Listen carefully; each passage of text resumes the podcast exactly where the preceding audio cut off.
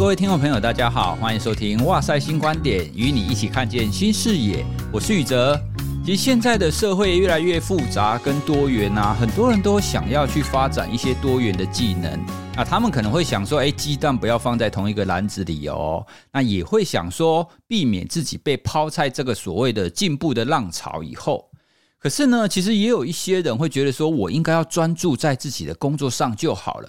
好像是我很推崇的一个名家李国修先生，他就说过这样一句话。他说啊，人一辈子只要可以做好一件事，就功德圆满了。那我们也常常看到日本有很多所谓的职人，哦，他就不断的修炼他自己正在做的那一件事。哦，那像是拉面，他觉得拉面要做到极致；饺子就要饺子做到极致。哦，所以呢，在这两端，哦，就很多人会觉得说，那我到底要专注？深度的去发展我自己的工作项目，以职人为目标，还是呢？我们应该要跨域哦，要做斜杠来发展比较好哦。所以今天呢，我们就要来跟大家聊一聊，在职场我们应该要斜杠，还是要专注？那这个议题呢，当然我是不太有资格聊了 哦，因为毕竟我自己一直在学术圈，那出来呢也是在做这样子的一个心理学的推广，所以呢，今天就邀请了一个我跟娜娜的好朋友，而且大家也都非常熟悉的徐玉 Anita 来跟大家聊聊这个议题。那欢迎徐玉，Hello，大家好，我是徐玉姐爱，很谢谢宇哲邀请我来上这个谈这个主题，因为我觉得。真的很适合我，对，因为刚刚在节目前聊的时候，跟他哇，你做过那么多的工作啊，哦，所以他已经在江湖当中打滚了好一段时间，然后才变成他现在这个样子。那会有今天这个主题呢，其实是因为有两位听友提出来的这个问题。一刚开始我就先把这两位听友的留言念一下。第一位呢，他说：“诶，好像因为时代的进步，很多人都需要成为一个斜杠的少年、青年、中年啊，或者是老老年。那有没有可能要专注一到两项领域会比较好呢？那有没有可能就是什么都做，那到最后就什么都做不好？那要学的东西好像很多，可是长远来讲，那好像又不是那么有用哦，所以他就会一直很疑惑，是不是要把时间花在别的地方？”那另外一位听友呢，他们描述也很像。他们说工作的时候常常会陷入一种矛盾的心境。我说我要学多好，我要学到什么程度跳槽才可以有更多的能力或更多的钱？哦，还是我就不要想跳槽了，我就安于现状。可是呢，你安于现状，你又会想到跟同才比，你是不是会落后？是不是会没有进步？所以以后没有竞争力等等的。哦，所以呢，在那个时候我们在谈职场议题的时候，就立刻有这两个问题出现。哦，所以我想说，在这样子的议题当中，应该很多人都会有一些疑惑吧。请 Anita 今天来跟我们聊一下，因为虽然你现在是一个有品牌的工作者嘛，哦，不过呢，你一刚开始也是进入一个大公司，哦，那在一个系统当中，可能当一个小齿轮。我记得在听你节目的时候，你还有讲过，你一刚开始还被当小妹要求你去买便当，对不对？因为跟韩剧那个忙内都要去打杂 是一样的。诶，所以呢，在你自己的发展当中啊，你刚开始进入职场的时候，你就想要做斜杠多元这样子的发展吗？或者是有什么契机，就是让你开启就是这样子多元发展的路呢？一开始我是真的是。没有想要做斜杠，我觉得一件事情做好已经差不多了。而且我一直都想要当那种白领上班族，然后一路往上爬，爬到穿高跟鞋套装去参加什么国际会议，能够当到总监啊、副总啊，然后一人之下万人之上，这个是我当时的梦想。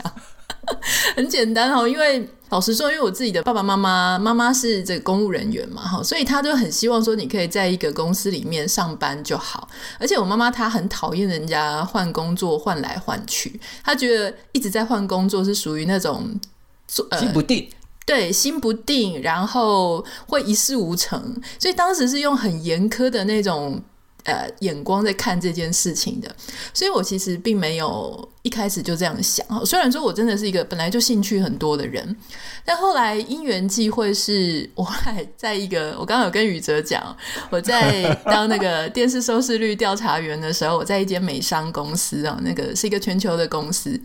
但虽然说它听起来好像很厉害啊，但工作实质上是还蛮闲的，因为我们那个时候 电视收视率它是那种就是安装那个 monitor，就是那个。怎么讲？就是它有安装机器在你家，所以其实它的研究方法不是一直老是在变动嘛，我们就直接在办公室收资料就可以了，还蛮闲的。所以我那个时候就开始写部落格，然后又有朋友说，既然你那么闲，上班都在发呆，你不如就写个部落格。我那个时候如果运气好的话，一天是可以写两篇部落格哦。那有时候我我有一些朋友他们在一些品牌里面哈。我记得那时候是新东阳啦，因为他们就发现说我很爱写一些吃吃喝喝的。新东阳那时候就问我说：“那要不要呃写一下食谱啊？因为母亲节要到了，他们要印一下食谱放在他们网站啊，或者当他们 DM。”我说：“那有什么问题？”然后他们就给我一些罐头，然后我就回来把它做成一道食谱。然后因为我朋友在里面嘛，那他当时就有一些微薄的薪水。后来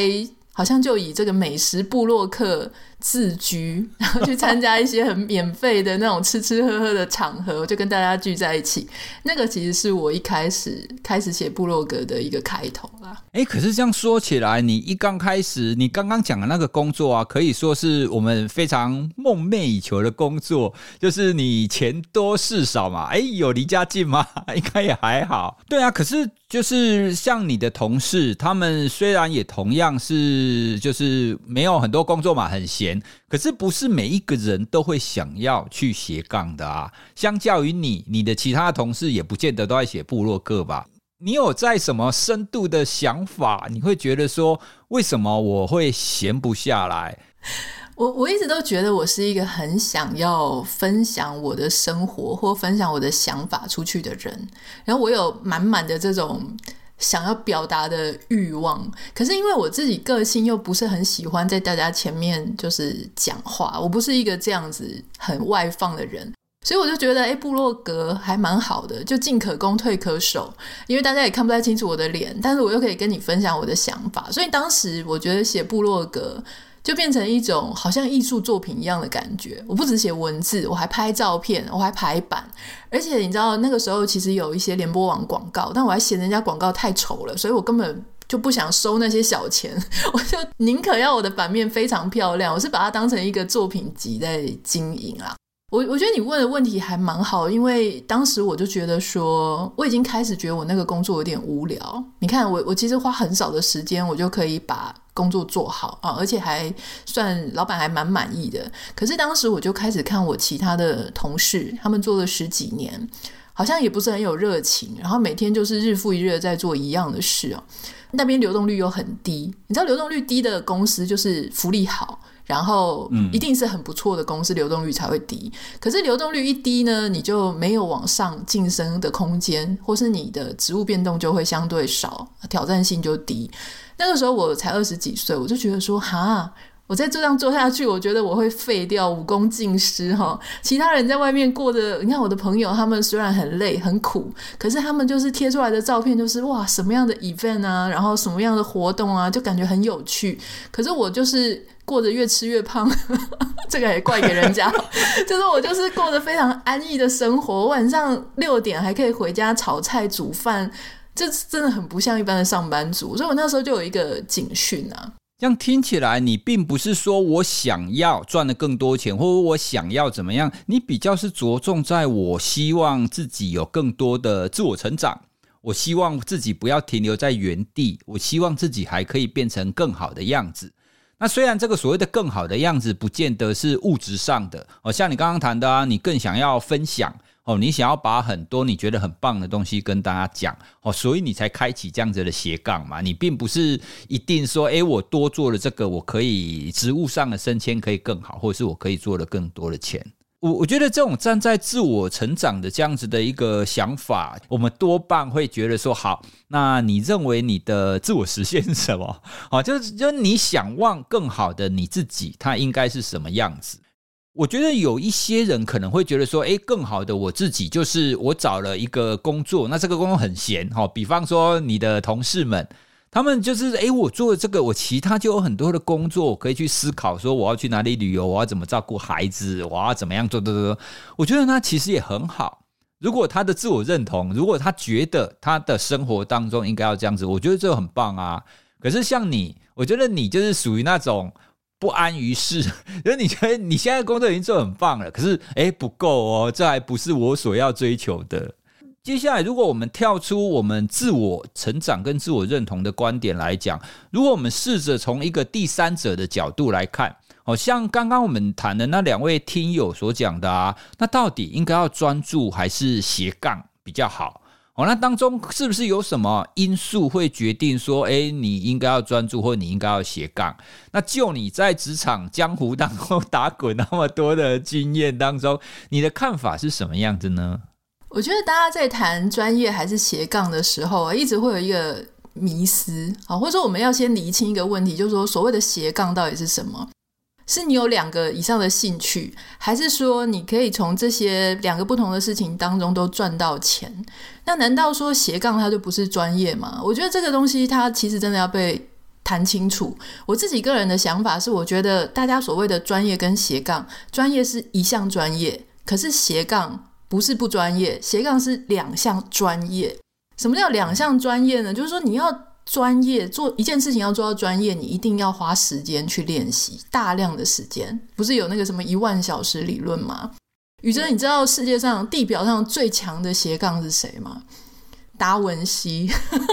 哦，据说他是一个。对啊，国学家他多厉害，嗯，他会绘画啊！大家有看过他的这个维特鲁威人的那个画吗？哈，他又是什么？他又是数学家，他又是机械，懂力学。你知道他是军事的工程师哦，他会设计那个机关枪跟降落伞都是他设计的。他还会解剖，他还会天文，他会植物，他会水文，他是地表最强、最强、最强的 斜杠哈。就他很强，那你为什么会觉得他很强？当然有一些东西他比较不为人知啊，哈，就说其他也许植物啊或水文啊，可能不一定像他其他的这么广为人知，可是他一定有他一两项非常非常强的。那我们在讲斜杠的时候，我们常常会讲到，好像变成说，嗯，我会两项，可是我这两项都没有。很强，我也都没有花长时间，我只是刚好会这两项。我觉得这个真的是不太一样哈。所以其实我我觉得第一点我们要讲的就是说，你要做斜杠这个事情，必须你还是要花时间去练习、去实做啊，去把你的这个所谓的两项专业真的是专业，而不是两项都不专业的事情。你以为它是斜杠？我觉得，如果说你两项的东西它都没有办法很专业的是的话，你其实只是用两项兴趣在消耗你自己的时间。如果说你要去区分说什么叫做兼差，什么叫做斜杠，我觉得这也是两件不一样的事情哦。很多人说，哎，我今天又做这个打杂，我又做那个打杂，我去 A 呃快餐店打工，我去然后再跑跑 Uber。这个是斜杠吗？还是这个是剪裁？好，那我自己的认为是，我觉得斜杠它更像是你舍不得，你有两种以上的天分，你想要好好的挖掘、好好的培养、好好的发展，花时间去练习这两样不同的你的天分。这个是我自己给斜杠的定义啦。我不知道宇哲你怎么看，就是剪裁跟斜杠的这个差别。对，其实我一刚开始在思考这个议题的时候啊，因为以前我还在大学教书的时候，其实也有一些同事会用斜杠这样子的一个方式来称呼我，可是我自己的自我认同，我觉得不是。因为像我现在之所以会做一个 podcaster 哦，说到 podcaster 啊，我有一次大概一年前吧，就曾经有一个研究生，他们是新闻相关系所的研究生，说要要采访我。那他写来的信里面啊，他有一句就让我震撼非常久。他说啊，素文您在媒体界。做了，他说：“哦，媒体界。”我说：“诶，我什么时候在媒体界了？因为我自己的自我认同一直是在心理学界啦，所以我原来大众看我是在媒体界啊。好，Anyway，那我会提这个，其实是因为我之所以会走到现在这一步，哦，就是现在看起来在媒体界，其实一刚开始也只是我觉得把心理学跟大家分享很很有趣。”哦，所以我一刚开始写科普文章，那写完科普文章之后呢，就成立了粉丝团，成立粉丝团，然后再去尝试别的不同的分享的方法嘛，办讲座啊，那之后录 podcast。哦，所以我自己是一直认为，我仍然是在做一个身为心理学家要做的事，只是我尝试把我要做的东西更往外推而已。哦，所以回到刚刚你讲的，到底什么叫斜杠呢？以我来讲，我会给的建议大会比较像是你在你本来的工作当中，你有什么你觉得好想做的事？你觉得这跟你的不管是天赋也好，或者是跟你的价值观也好，哦，那这一些你觉得诶，现在好像没有办法满足我了，哦，所以你就去开启另外一个另外一个什么？支线任务，如果我们用打电动来讲，你就开启这样子的支线任务嘛。哦，所以我跟 Anita 比较不一样的是，我觉得我还是在做我原本的工作，哦，只是它延伸不一样的方式。那 Anita 比较像是，诶，我又开启了另外一个兴趣或另外一个专长。哦，所以我觉得每一个人斜杠的一刚开始的出发点，或者是跟他自己本身工作的一个相接的地方，都有一点点不太一样吧。我觉得你刚刚讲的很好，就是说，哎，你你其实再过两年就会被称呼为资深媒体人了，好可怕啊！你知道这个东西差别差在哪里吗？因为有时候我们是自我认同我的工作做什么，可是我觉得我们不能忽视的就是外界他到底看我们是什么。那外界要看我们是什么这件事情，有一个非常大的重点，就是我有没有花时间在这个上面去培养。假设你今天是一个心理学教授，那你就是啊一个月。或是两个月才丢一集 podcast 出来，就没有人会觉得说你是一个 podcaster，也不会有人说你是媒体人。但就是因为你这样子日积月累、经年累月的去做这个节目，然后诶，你花了很长的一段时间，这个时候被大众外界慢慢的认知说，诶，其实你是有这样的身份的。哦，即便你自己还是不觉得很谦虚，你觉得自己不是一个媒体人，但是外界已经开始去注意到这件事。所以这就回到我们刚刚讲，就是。说其实斜杠不是自己爽，不是自己觉得我很有天分，我很有兴趣，这就是我的斜杠。你必须要花时间在这件事情上面，而不只是你自己要认知，还有就是外界要同意你给自己这样一个身份啊！哈。那我觉得刚刚刚刚宇哲讲的蛮好，就是网友其实有在问说，那我到底应该要做什么斜杠？这个是我常遇到的问题哈，就是说，哎，你明明就是一个心理学教授啊，好，那你现在作为一个传播者，可是我还是希望我是被视为是一个心理学教授。在这里，我想要跟大家分享我的一个想法哈，因为毕竟我已经在这个业界很久哈，有一些事情。我觉得我很喜欢，可是并没有被大家认同，说我是这个身份的呃的人。可是有一些东西我没有这么想，可是却被这样认为。那我最后想要就是凝聚了一个重点，我想要跟大家分享，就是我认为我们可以把我们所有想要学的事情，或或有所有有天分或有兴趣的事情，分成三种类型。第一种类型呢，叫做知识本身的这个原理啊；第二种类型叫做技能。第三种类型叫做表达或传播。我们所有世界上所有的事情，大概都可以套到这个三个选项里面。像宇哲，你学的你是心理学专业，好，所以你基本上你的专业就落在刚刚好，它就落在一个知识原理的部分。那像我们的朋友黄志豪先生，他就是有法律或是有心理相关的，诶，这个东西专长也是落在知识原理。但有一些是技能型的这个专长，比方说我们讲统计、会计、好咨商，好，它有一些是技术层面的这个东西，它也是一个专长，可是它会落在技术跟执行上。第三种叫做传播跟表达，哈，就是说，比方说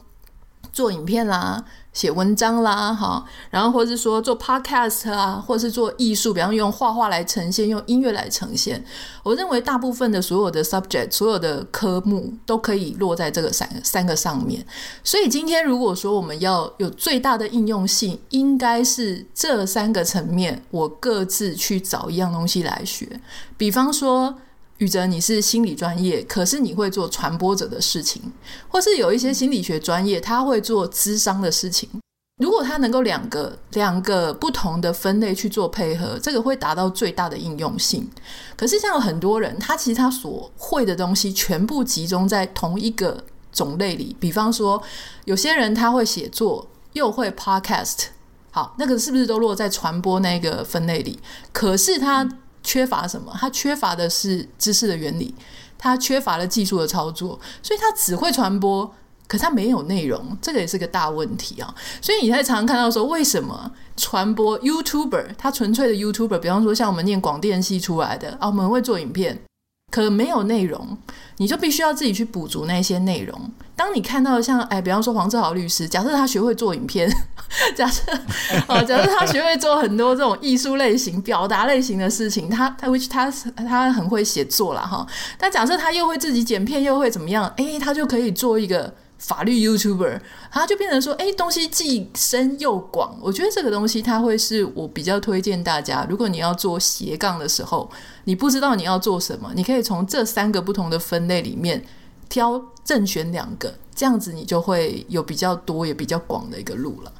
哎，我觉得你刚提出来这三个很棒哎，因为如果就我自己本来的思考的话，我会更小范围的，我会把它分成知识跟技能。哦，就是我像比方说，我们心理学里面，其实我们也会分说，有哪一些领域是比较知识性的，比较是属于原理，或者是我们说的基础科目。那有哪一些像你刚刚举例的那些关于智商啊，关于心理治疗啊，那个就比较偏技能面的。但我觉得你刚刚讲的最后一个表达面的，或者是传播面的，我觉得这个也非常的重要。哦，因为虽然我们很多会觉得说，我学的东西就应用在我的个案身上，或是以前我还是大学老师的时候，我就觉得啊，我就负责把我班上的这个学生教好就好啦。诶，可是呢，一旦我在表达的这一个领域，哦，我有更多的学习，哦，像开始写科普文章啦，或者是开始在做 podcast 等等的，那在这样子的一个情况底下，就等于是又开启了。就把我本来的路可以走得更广了，也就是说我会有更多的选择哦。所以你刚刚提到了这三个不同的面向，我觉得非常有参考价值诶。哦，有知识原理面，然后应用技能面，以及表达跟传播面。不过呢，我接下来我想要跟大家分享一下我自己的想法。刚刚徐有提到说，哎，你在跨领域或是你在斜杠的时候，你不能单纯做爽的。哎，不过我我老实说，我一刚开始在写科普文章，我真的是在做爽的。为什么会这么说呢？其实我自己是觉得，除了你要有一些规划以外，其实还有另外一种出发点，就是你可以想想哪一些事情是你的热情所在。比方说，我以前我身为一个心理学家，我有足够充足的一个知识原理，可是呢，我的热情是我想要把这个心理学推广给更多人，好，所以我自然而然就会跨到表达这一面。诶，所以我自己的启发是，如果你不要去问说，好，我做了这个斜杠，我可以达到什么目的，而是从另外一个出发点，是你从你自己的热情去出发。就是你自然而然就是出现我们刚刚讲的那一种斜杠，好像我本来在知识面，那我为了我的热情，我想要分享更多，我就自然而然会跨到表达面这个部分，哦，所以用这种方式去开启你职涯的另外一条路，或是这种这样子，或许也是另外一种心态哦，另外一种想法吧，跟着自己的热情的所在。然后去开展哦自自己的这一些职涯跟开展自己的专业，或许也是一个可以思考的方式。嗯，我我觉得就是很大一个重点，就是不要为了斜杠而斜杠。如果你的斜杠的定义抓在说要变现的话，我觉得现在真的很多人就是急着，他很急，急的是希望有第二条变现的路。可事实上，我觉得啊。呃就像宇哲讲的，其实你可以先追寻、追随你自己的热情啊，或是说你觉得你对什么事情是很有天分的，比方说像我，我很喜欢弹钢琴，可是我现在 so far 我并不会觉得说一定要去弹钢琴变现，难道我要去 piano bar 吗？我不会这样想啦，对，但是我就是弹的让我自己觉得开心。那如果有一天，好，你就说也许运气啊，或是机运啊，让你把你带去，哎。突然之间，你收到了小费，或是突然之间有什么其他的机缘，居然能收钱了，我觉得那个当然就是就是后话。但是你不要为了哦，就那个目的性很强。我觉得有时候目的性太强，那个后面的失落感或者你那个焦虑感，好像会更加严重。对，其实你说这个也是跟我们开始做哇塞心理学的 podcast 有关系。其实我刚开始做这个 podcast 的时候啊，我根本没有预期它会受欢迎，你知道吗？因为你看，一刚开开始一个四十几岁的大叔，我跟黄志豪就两个大叔在那边录音。你想想看，当时你去问所有做 podcast 的人，你问说两个大叔要讲话，谁想听啊？可是你还是愿意这样子试试看，然后你就跟着自己的热情，然后走走看。那个哎，不小心呢，开始发现，哎，原来大家还蛮接受这样子的形式的。对，所以这就是我刚刚有跟各位提到的，跟随你自己的热情，然后你去尝试看看，那这样子自然而然长出来的一个斜杠之路。哎，不过我们接下来要讨论另外一题，我觉得应该蛮难的。也就是说，因为我们本来可能都还在某一个职场嘛，哈，就是我们本来可能都在一个系统当中做一个小齿轮。可是呢，你要开始斜杠，你一定是你还是小齿轮的时候，你做一些尝试嘛，哦，你不太可能说好，我就直接把全职工作辞掉，然后就直接来斜杠，不可能嘛，哦，所以你还是齿轮的时候啊。你要怎么做？哦，就算你是要跟随你自己的热情啊，哦，那你要怎么做才不会因为你开始在做这个支线任务，你不会去惹怒主管，然后被同事眼红啊、抱怨啊？哦，这个其实很容易发生诶。那 Anita，你的经验是怎么样？要怎么做才不会有这种职场上的困扰啊？我我现在敢讲，我那个时候可以一啊、呃、一天写两篇，是我现在才敢讲。我当时当然完全不敢讲啊！哦，我那个时候也是要躲躲藏藏的点开部落格，就是要趁大家不注意的时候，然后甚至都要去装那个电脑荧幕防窥片呢。因为其实那时候真的是当兴趣啦，哈，也不觉得说哪一天怎么会变成一个作家什么的，完全不会这样子想。所以我觉得，其实与其说那时候是为了想当斜杠，其实那时候更是想要看看自己的。第一个是打发，就像你刚刚讲的，就是你找到一个热情，因为你的生活一定是觉得很无聊、很平淡，你才会去想要做这个热情。那当我发现说，哎，原来我写文章好像越来会越多人点，哦，虽然说那个时候才是五十个，变成七十五个，变成一百个，多一点点你就觉得很高兴哦。说不定有些人重复点两次，因为网络不稳，那没关系，你就是觉得好像有进步。那那个时候你就慢慢从写作当中发现。自己好像有那样的天赋啊，我觉得很多时候它的重点不是在你能不能够马上变现，而是你能不能够从。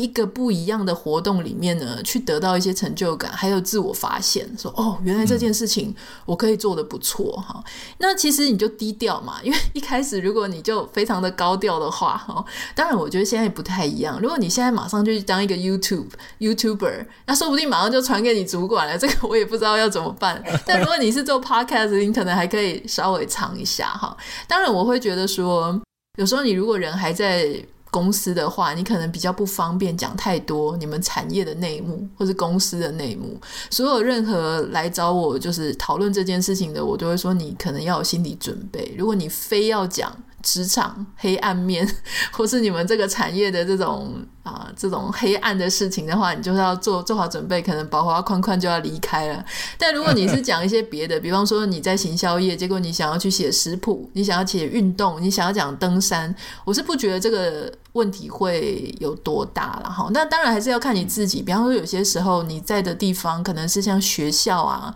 公家机关啊，不管你写什么，好像都不是很适当。那这个东西你可能也要自己考量，看看是不是要匿名啊，还是要把脸遮一半啊，带个鼻子啊，什么这个东西可能真的是要考量一下啦。哦，所以最大的原则就是你一定不能影响到既有的工作，那甚至是把你们工作环境当中的一些可能是比较不好的内幕，然后就这样子爆料或者是传出去。特别是现在其实网络啊，或者是各种自媒体都非常的发达，哦，其实你很容易一讲，然后就会被其他的同事知道啦。哦，像像你刚刚讲的，如果当 You YouTuber 可能很容易被知道，其实我知道很多 Podcaster 他们其实也都是有一个正职，诶，所以确实，其实我觉得，在如果你要开启你的热情，或者是开始做这个支线任务的时候，大概第一个原则一定是不要影响到既有的工作。嗯，而且我我我想要补充一点，就我们刚刚谈的是比较像他有一个既有工作，然后又想要做这种传播表达者。可是有些人不是啊，有些人他的斜杠是啊，比方说他是老师或是公务人员，然后他很会插花，他很会插永生花或什么，他想要去啊、卖他的花艺或花卉啊，周末的时候来做这些事情。可是这个就没有什么问题，因为他可以兼顾礼拜一到礼拜五，然后周末或是晚上的时候做一些其他的事情。那我觉得在这样子的状况下，就说你不是会被很多人知道，然后这个事情其实也不影响你原本的工作，我觉得 fine，这个没问题。但是什么样的时间点你要把这个斜杠变成正职哈？我觉得这个东西可能就要去，你可能要去看一下你的单量是不是越来越多，你有没有已经有一个很稳定的收入？然后你有时候人会有一个盲点，就是我在，比方说我在情人节前，我在过年前，我生意超好的，好，我立刻就去提辞呈，可是这是不对的。为什么？因为假设以这个卖花来讲，卖花是有旺季的。就是还有他 C 的嘛，他有些时候是卖的很好，可是有些时候是没办法卖出去的，所以你可能我会建议你给自己大概半年、一年的时间，好，你先估一下这个市场状况。如果你确实觉得嗯很安全，然后我现在。副业也已经比跟这个正业差不多，甚至比它还更高的时候，确实就可以选择，就是说全力一搏你的副业，把它变成正职也不一定。但如果你会觉得说，诶，有一点不稳啊，然后家里又没有另外一个人说，就是可以做经济的支撑或供应的话，那可能真的还是要考虑多一点了。对，所以除了刚刚我们谈的第一点，不要影响到既有工作以外，我刚刚想到我认识的其中一个例子，我觉得他的做法很棒诶，因为刚刚 Anita 有提到，如果你是在学校的话，可能确实比较不适合。不过呢，因为我前一阵子有访问过丹凤高中的宋怡慧老师，他也是很常去做演讲，然后他非常推广阅读。那那个时候，其实我也问他说：“诶，会不会影响到你本来学校的工作？”让我非常佩服的是。他觉得他做的这一些看起来是斜杠，可是呢，他这一些的成果其实都会回到他们学校当中。好，比方说，因为他推动的是阅读嘛，那阅读他就可以透过这样子的一个经历，然后帮学校可以申请很多的专案计划啦。那如果有大家会愿意邀请他演讲的话啊，他也会找其他的专家到他们学校去做演讲。他之前跟我提到那个共好的概念哦，就是他发展这个斜杠不是为了他自己，而是让整个学校，让他所想要推动的这这一件事情哦，可以变得更好哦。所以我觉得这个是在某一些特定情况底下了哈，就是他的斜杠的方向跟他本来的公司是接近的。哦，然后呢，他也可以用一些方式，可以让公司也好，让自己也好，都处于一个共同发展、共同更好的状态。哦，其实如果可以找到这样子一个方向，我觉得它是一个更棒的一个形式吧。哦，但说真的不容易啦。哦，很很多东西都是你要做了以后才会知道。哦，所以大家还是请记得第一个原则哦，千万不要影响到既有的工作。然后我觉得要花时间，就说不管不管你的斜杠你想做什么哈，我觉得尽量都让你的斜杠仍然变成一个专业。就是我我觉得再三要强调这件事情，嗯、就是说斜杠它不是两件不专业的事情在你身上叫斜杠，而是你觉得一样专业好，你会觉得有点无聊，或是你觉得没有办法发挥你个人的。你完整的价值，或者没有办法体现你个人所有的面向，那你再去发展，花时间去经营跟打磨你的另外一项，你觉得你的长才所在，我觉得那个才是真正斜杠的精神。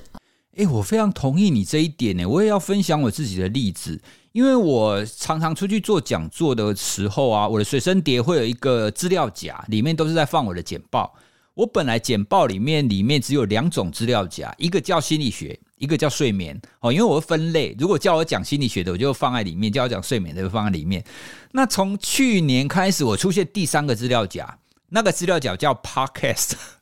因为开始会出现有人请我去分享说，诶，知识型节目，那 Podcast 应该要怎么做？那其实，在这种邀约一刚开始的时候，我会有一点心虚，我会觉得说，诶。为什么要找我去讲如何做 podcast？我是一个心理学家，我不是媒体工作者。可是确实就是当你做久了以后，你会对这样子的一个技能，好，或者是你你会对这样子的一个专业，会开始有一些自己的想法。透过这样子的一个演讲的机会，然后慢慢的打磨你自己这样子的一些思维。哦，所以确实到现在会慢慢的变成是我另外一个可以说得上口的一个专长哦，因为我自己就是一直觉得说，哎，我就是心理学跟睡眠啊，可是现在也确实像 Anita 刚刚说的，它就变成另外一个就是可以可以拿上台面的另外一个专长了。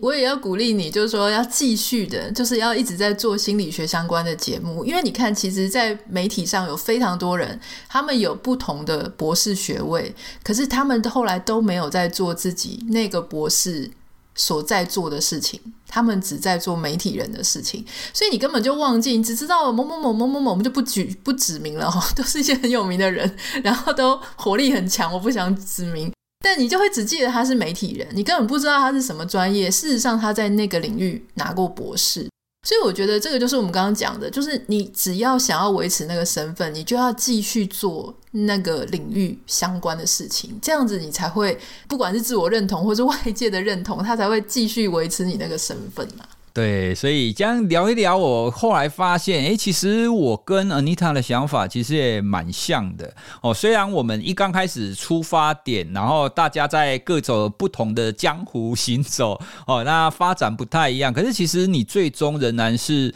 找到一个属于你自己的定位啦。我们都不是为了说我要赚更多钱，然后去开启斜杠。哦，所以都会更像是你为了要让自己自我成长啊，为了要让自己去学习到更多，或者是开拓新的世界哦，那这样子慢慢慢慢慢长，不小心就会长成 斜杠的样子。哎，对，所以人生就是这样子，非常有趣，你会出现很多很特别的事情。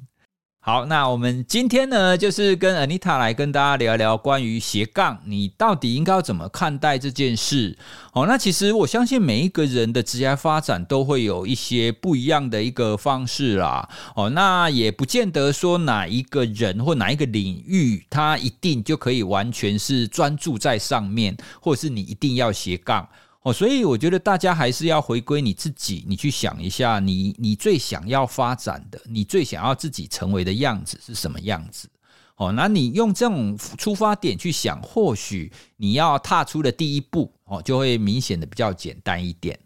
哦，所以我们今天呢，很开心可以跟 Anita 来聊聊关于职涯这方面的议题。那以后啊，如果有各种职场相关的议题的话，也欢迎听众朋友你可以来询问。那也欢迎大家可以订阅追踪 Anita 的节目哦，徐玉切入点哦。其实大家只要搜寻它的名称，或者是你在 Apple Podcast 排行榜滑一下，你就会看到它的节目。现在还有在排行榜吗？有啦，哎、欸，你现在日更哎、欸，哎、欸，听众朋友，他现在日更哦，我现在非常佩服，就是日更的人。在一月初的时候，我也有一集从在徐玉切入点里面聊怎么样建立你的目标哦。那那一集，我觉得我自己讲的还不错，讲的非常好，讲的非常好。专辑的连接我也会放在我们这一集的资讯栏哈，所以非常推荐大家可以去订阅 Anita 的节目，然后来一起收听。好，那我们今天的哇塞新观点就跟大家聊到这里喽，谢谢大家，谢谢宇哲，拜拜谢谢大家，拜拜。